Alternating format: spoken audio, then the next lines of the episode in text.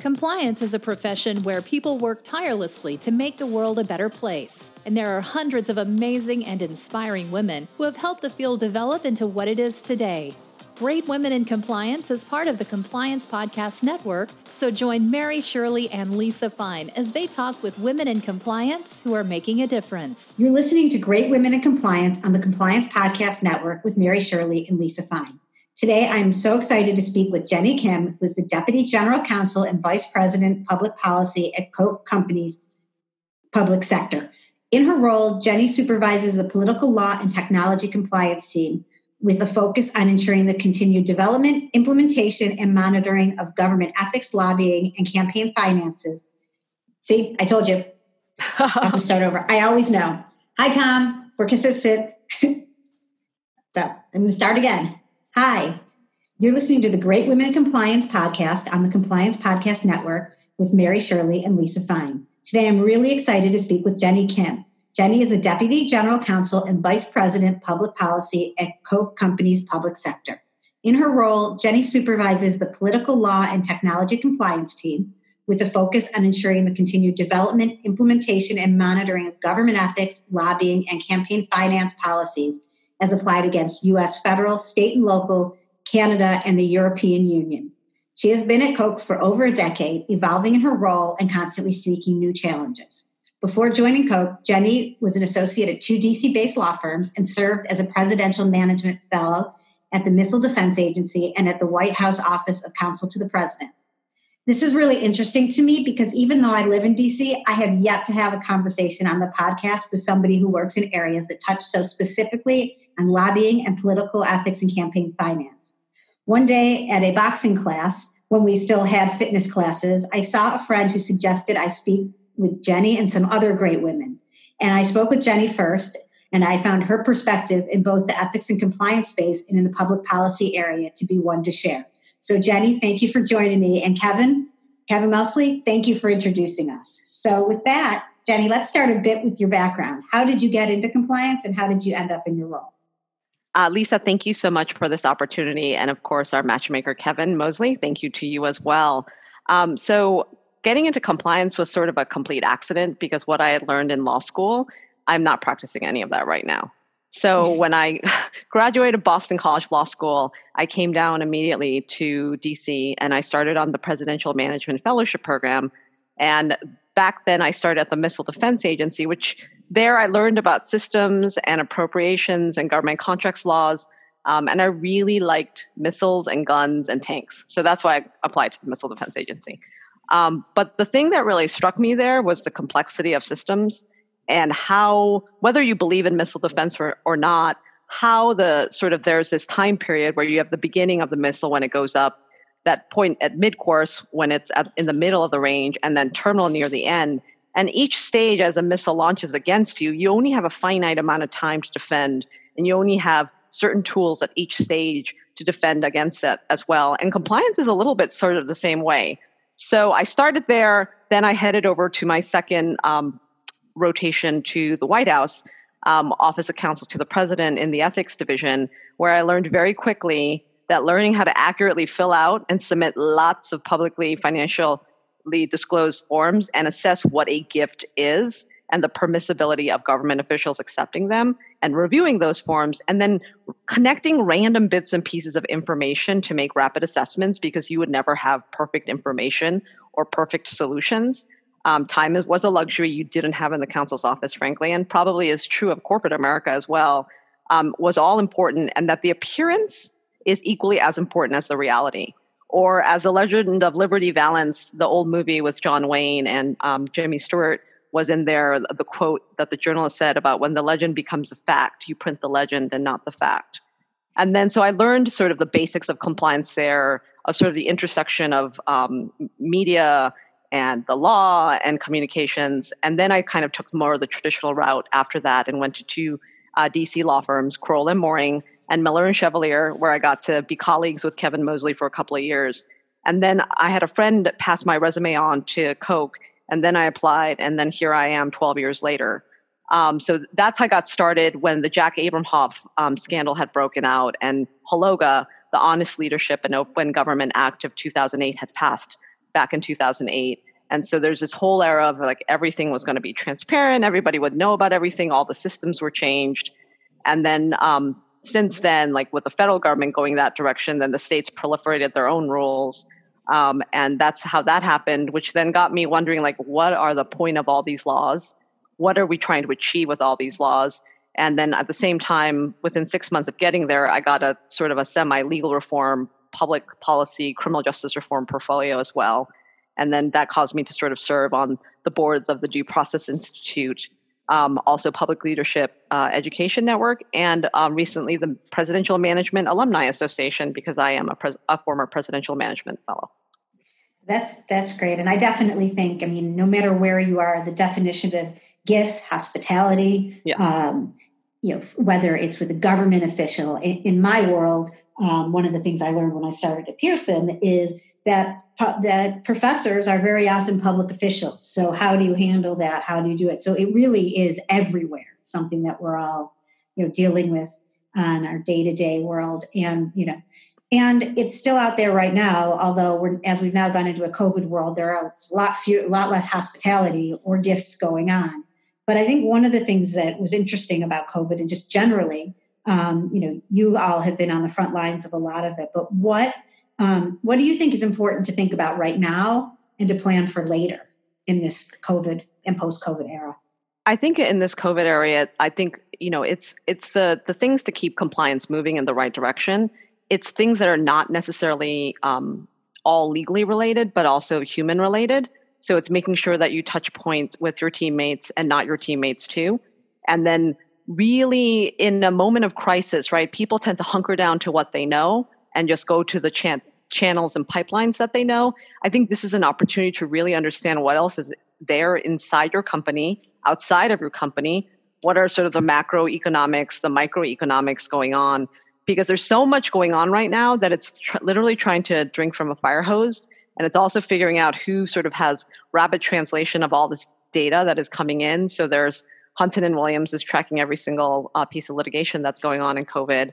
Um, but it's really not losing touch with other sources of information. And don't expect Google to tell you everything or the news sources to tell you everything, but also to keep in touch with other people and to expand. You take this opportunity to expand your networks because literally, as a compliance person, you you have to connect the information that is static, the information that is changing, but also know who is sort of on the precipice of certain pieces of information and connect that all together because that moment of reaction when you can react to something is pretty limited that window's closed that closes pretty quickly. And so in the current COVID world, it's just to take a very measured, calm approach.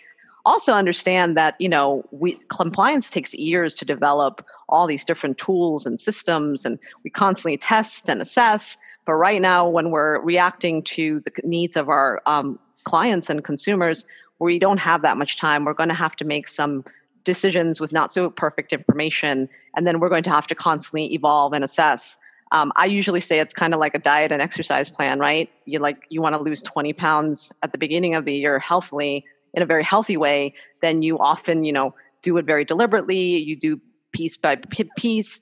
But hey, if you have to lose like eight pounds in the next like eight days because you have to fit into that outfit, then you're gonna may you may use the Beyonce way from Dreamgirls, not healthy, um, but you know vinegar and you know um, vinegar and um, cayenne pepper and you know you, you drink that stuff and you, you know you, you lose the weight you fit into your outfit. Like what are your goals in the short term and the long term?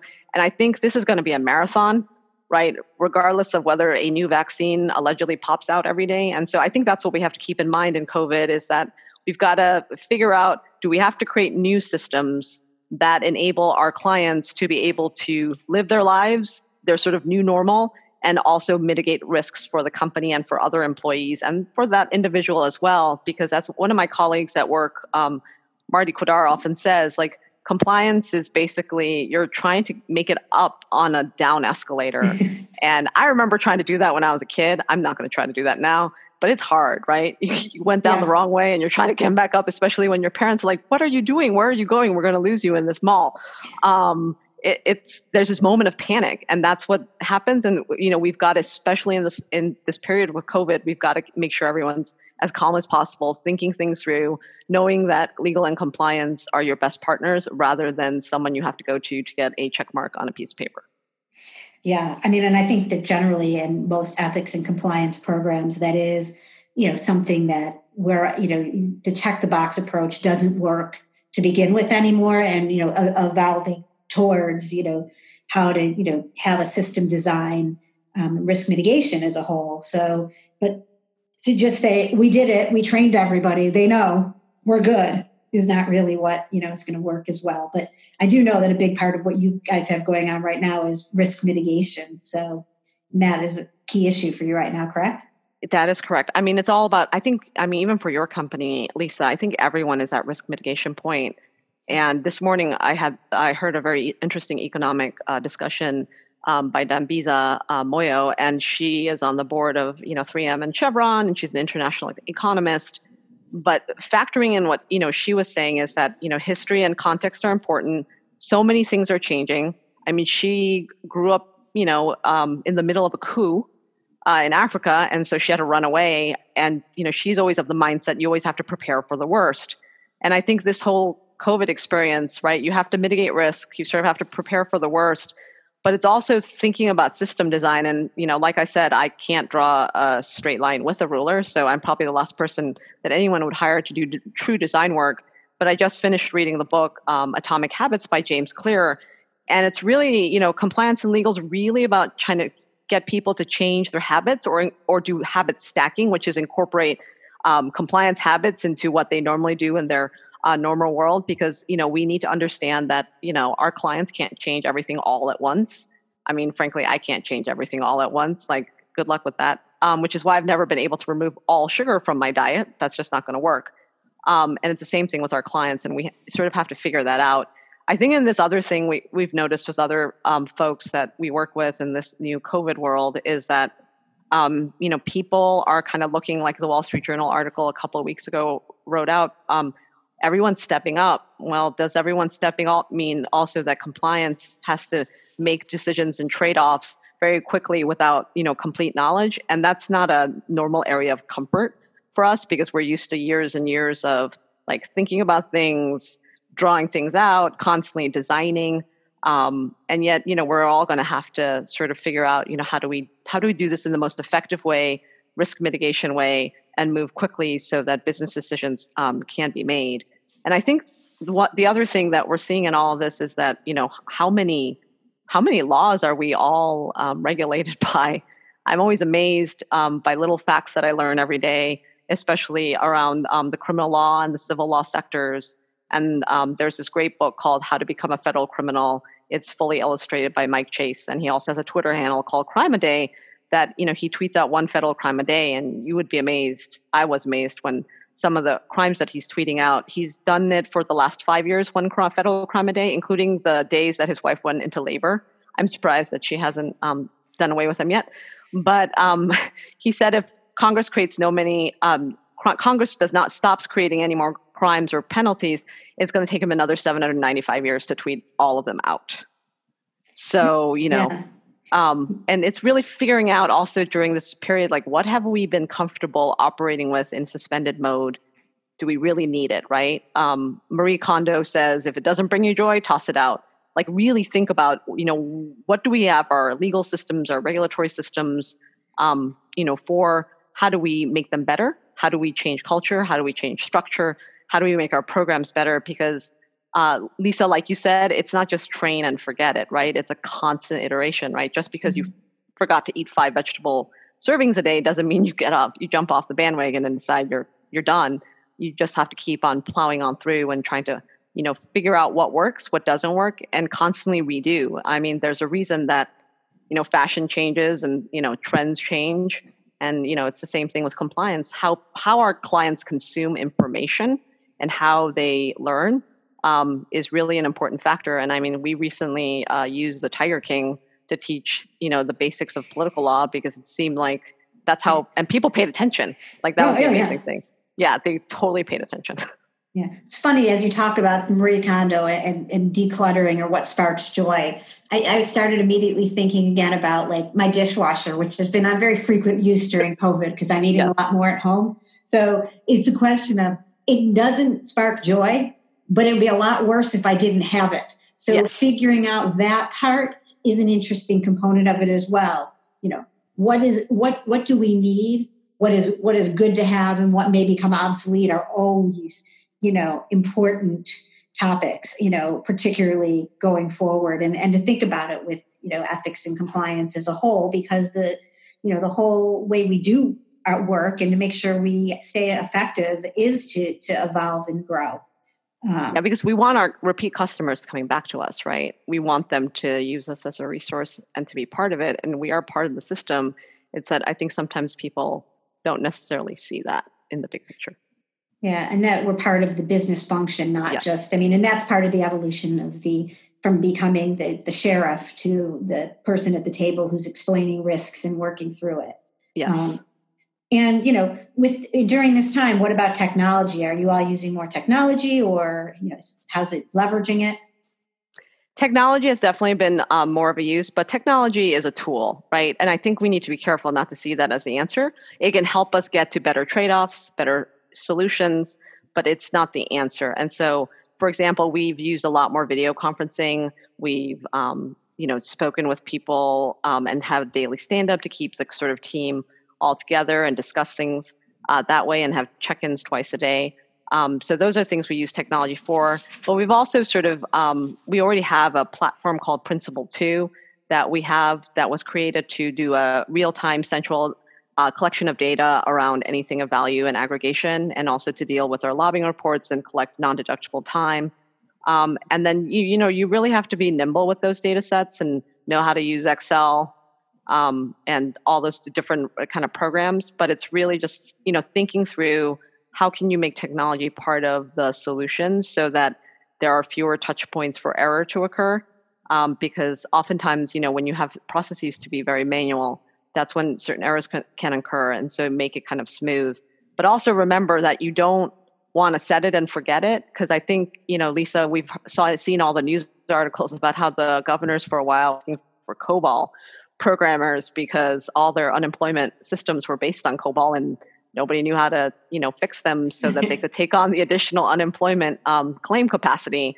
And that's that's something dangerous too. So whatever works, that's great. But you also have to know when it's time to move on to a different infrastructure um, as well and kind of keep that in mind when you're designing a system. And so designing technology and systems to think like four or five years ahead at least. And then also think about um, open source too, so that it can be easily sort of converted into something else. Um, should the need be if the language or the uh, people who are conversant in that particular um, programming language are not around because you want those systems to constantly evolve. Yeah. Now let's talk a little bit outside of the COVID days because we do have this presidential election coming up. And I want to take advantage of having you here to talk about pay to play and you know some of the political components of compliance right now. So you know, yeah, no, it is presidential election, which means most every state are, are having their elections. So there's going to be a lot of elections going on this year. Um, and you know, we've already started looking at our programs and seeing, you know, what what do our compliance directors need to know about? What do our um, key consumers need to know about? And you have to really determine whether they're still aligned with the ever-changing laws and policies and administrative orders that are going on in all 50 states. And even like watch things carefully federally, even though the Federal Election Commission um, basically has been unable to decide on anything um, because of uh, the differences amongst the commissioners but you still have to um, look at that as well. And so you would have to co- collaborate closely with your corporate um, political director and the government affairs team to figure out their objectives for the year and to figure out how to achieve those objectives um, uh, legally, and then also consider the PR implications too, and then bring in um, the comms department as well. And then you have to be really nimble with the data sets because most of this data is going to be publicly available. You have all the you know different groups already looking at you, especially the, the groups that don't like you, and um, everything you know everything just has to be very easily sort of def, you know defensible and factual, and so you have to look at that too. And then a reminder of do's and don'ts about training. Um, because you what you really want to avoid as you go through an election year is all the unforced errors, as they would call in a tennis match.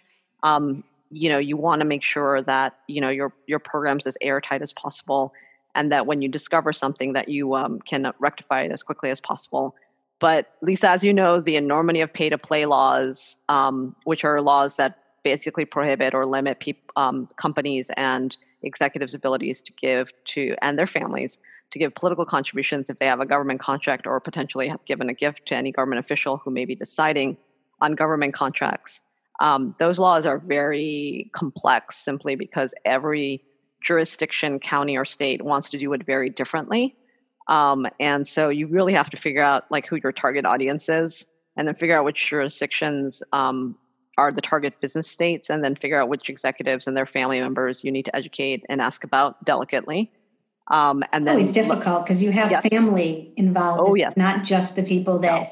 you're talking to day to day. And no. Even sophisticated leaders are sometimes surprised about that as well, especially if it's not something that they are even really thinking about. So no, and most of the time, if you get to a certain point in um, leadership, you have a lot of friends who are all deciding that they want to run for office and that's how usually sometimes you know those things happen and to keep them vigilant about it you know is a is is a tough thing and you know uh, nobody wants to have this discussion with their spouse i can tell you that. And this is the time where you really need to use good technology and continue to do that as well as work with legal and compliance. Yes absolutely. And then i think you need to also emphasize and educate about the actual consequences that have happened to other companies and executives. Um, the loss of government contracts, suspension, debarment, civil and criminal penalties, um, to make it less theoretical. Because I think there's a tendency sometimes to think that legal and compliance bring theoretical sort of consequences, but the reality is is that um, there are there have been a number of um, instances where you know companies and and or the executives have gotten into hot water because the pay to play laws were not um, thought of or complied with. And in most situations, these things are strict liability, right? There is no knowing and willful um, at all. It's like, oops, you made a mistake. Um, you're going to have to just pay for it. And unfortunately, sometimes, especially in New Jersey and Illinois, oftentimes it seems to be with the business that they just won. Yeah. And reputationally, nobody wants to be that person. No. no. So, you know, you've obviously done a tremendous amount since your first couple of roles and you're coming from, you know, your White House job. If you were able to go to, to Jenny on your first day um, at Koch, coming from the law firm, your first day in, in the corporate world, what would, what would you tell yourself now that you, uh, you know, you wish you knew then? Um, I have a lot of things that I would want to tell myself that I wish um, I knew then. The first thing is, I'm glad you brought up boxing classes because literally, um, they're um, the the the former general counsel of Koch Industries, Mark Holden, uh, mm-hmm. used to saw a quote on my door um, from General um, von Clausewitz of um, Germany about how you know every plan ends up being destroyed once it hits you know reality, and he and then he told me. And Mike Tyson said, everyone has a plan until they're punched in the mouth, right? Mike Tyson is a famous boxer. And to put in very simple terms, that's so that's the first thing I would because I, I, I remember on my first day I had all these aspirations, I had all these plans. Um, I was going to do this, this, and this, and then um, Kenny Rogers, country musician who recently passed away, the song from The Gambler, um, "Know when to hold them, no one to fold them," um, you know, no one to um, walk, no one to run um, yeah, that's those are like the two sort of big principles I would want to tell myself because I think you know back then coming from a law firm and this is traditional coming from most law firms is that you think everyone's going to read your you know legal memo that you slaved over you you know didn't even sleep at night for and then you realize in the business cycle they just want to know like can I do it or can I do it? And if I can't do it this way can I do it that way? Um, they don't care about all of the you know footnotes and double spacing and no no no that's not can we do it or can we not do it? How do we structure it? You know, how do we uh, make sure future generations know that we can do it this way? Did the law change in the meanwhile? You know, that's what they want to know. Um, they also don't want to know the in depth of the law. They want to know how to recognize what to look for in terms of minefields. Most of your um, business, you know, partners and what the key political, you know, risks are. And so, we've had more success with people sitting through a 10 minute knowledge share than doing a, a formal two hour training because most people can't sit still. It's hard to go through the phones. Um, and I just saw Wall Street Journal article that animation watching has grown 20% over this quarantine period. So, you know, we've used animation on anything of value and recruiting U.S. government employees. Um, the former, which won an award at um, some, you know, uh, corporate um, event, um, because that seemed to get people to at least be situated and to know what to look for instead of just trying to kind of go through the huge verbiage wall of words they see whenever you put up a PowerPoint slide with all the regulations. And that also helped us develop like workflows that people can use to do more self-service tools. Um, I think that that that is one of the things that I wish I could have told Jenny on our first day is like, hey, no one's going to listen to you.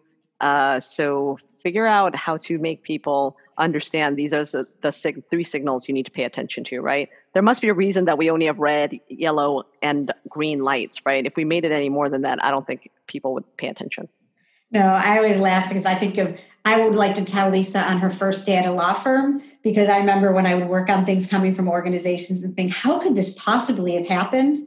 And then once you get it uh, in an organization, you realize, you know, people are making real time decisions, people are fallible, something may go wrong, this and that. And you're like, you know what?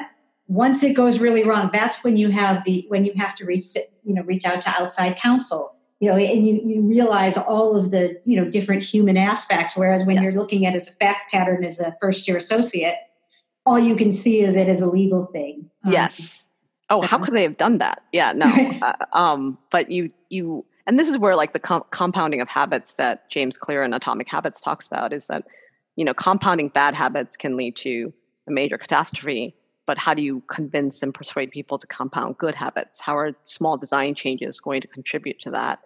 Um, and that's something that you know in in law school in law firms you don't necessarily understand or see. Um, and you know it's just it's just hard. But that's where i think building internal and external networks and understanding the connective tissue amongst all the different elements right? Macroeconomics economics behavioral psychology um, you know understanding how people think and learn and absorb information what else is built into their lives that you may not see on the surface um, and trying to help them understand why this is important and how to sort of fit it in.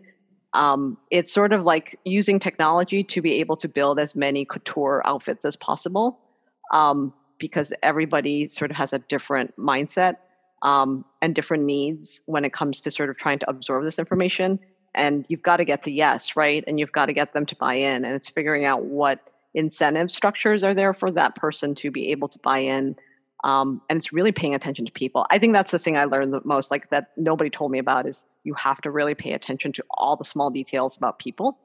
Yeah. Um, and what they what they care about what they don't care about um, what they don't know that they want but seem to voice their want and how they're acting so it's like i don't know if you you had these activities in primary school where it's like your teacher's pointing to her ear, but she's actually saying, point to your nose. And you're like, which one am I supposed to do?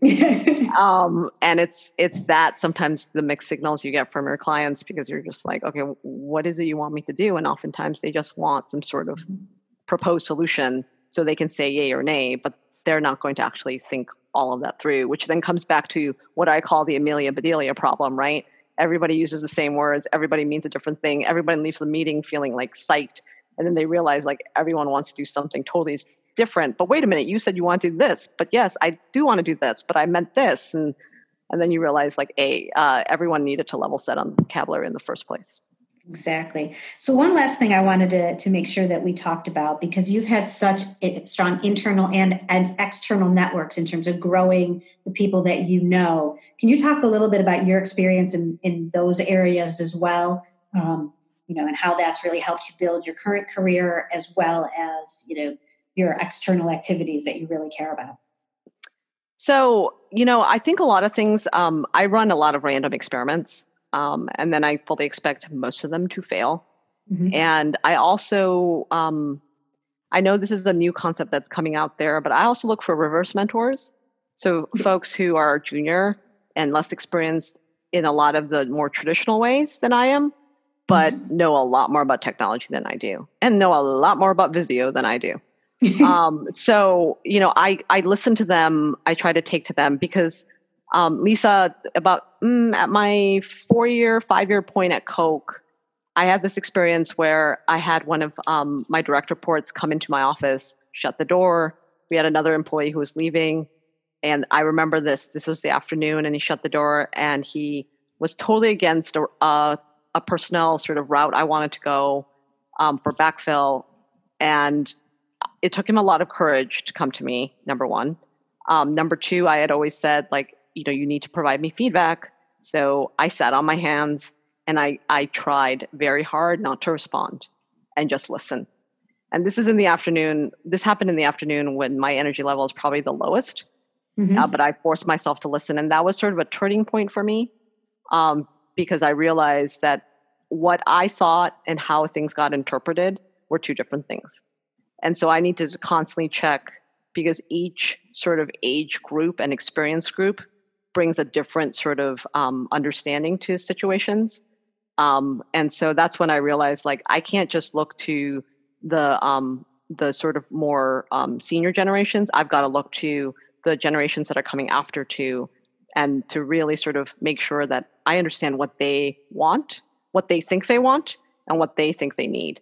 Um, because otherwise, uh, I would be m- probably making a lot of unforced errors then and losing their buy-in. Even though they said I bought in, they don't really mean I bought in because they've just decided that they're going to give up. So that was that was like the sort of pivotal moment of trying to find reverse mentors and to make sure my network, both internally and externally, were sort of evenly spread between very senior people, peers, and um, more junior people. Yeah, I think that makes a lot of sense. I also think sometimes looking even outside of that in you know atypical areas. I mean, sometimes I mean we talked about you know fitness classes or different yes. things that I'll do. One thing I, I often try to do is look at you know how is this person trying to captivate a group of people in the room? Mm-hmm. Some may be much younger, some may be older, but like just looking at how different people do different things. Yes. Um, like that, like how do you how are you dynamic? How do you listen to the language of the different people around you and how do you respond? I mean, I think that that is a skill that people don't think about, especially women earlier in your career, because you're trying to figure out what the people that are more senior to you are doing without thinking about, look what I can be learning and what I'm bringing to that table. So I absolutely agree. Reverse mentors are just really important. No, and they and they also give you a certain um, freedom because they did not come with certain baggage that you came with because you came from that generation um, and insecurity. So it's it's it's it's a it's a really it's a really positive thing. Um, now I'm not all for like listening to every single discussion about The Bachelor because I'm not really into reality TV um, or Kim Kardashian. Um, yeah. No offense to the Kim Kardashian fans out there, you're fully. This is why it's a great country because everyone is you know free to love what they love. Um, but at the same time, it's also good to listen to pockets of it because to me, I'm subconsciously digesting how they're thinking about things and being like, ah, so the the traditional reading and reading and memorizing the law method's not going to work with these people. I've got to figure out how to sort of incorporate some of pop culture into it so that they will actually pay attention and absorb it. Yeah. No, that's great. I mean, I really appreciate you taking all the, taking the time to join me. We have really wanted to have lunch or coffee. I cannot wait on so many levels until. Oh yes, I'm excited to build that. You know, continue doing that, and you know, I just appreciate very much taking the time, especially during this unprecedented time. Um, and with that, um, this is Lisa Fine um, signing off for the Great Women in Compliance podcast on the Compliance Podcast Network. I hope everybody is staying safe and healthy and having a good day. Thanks a lot.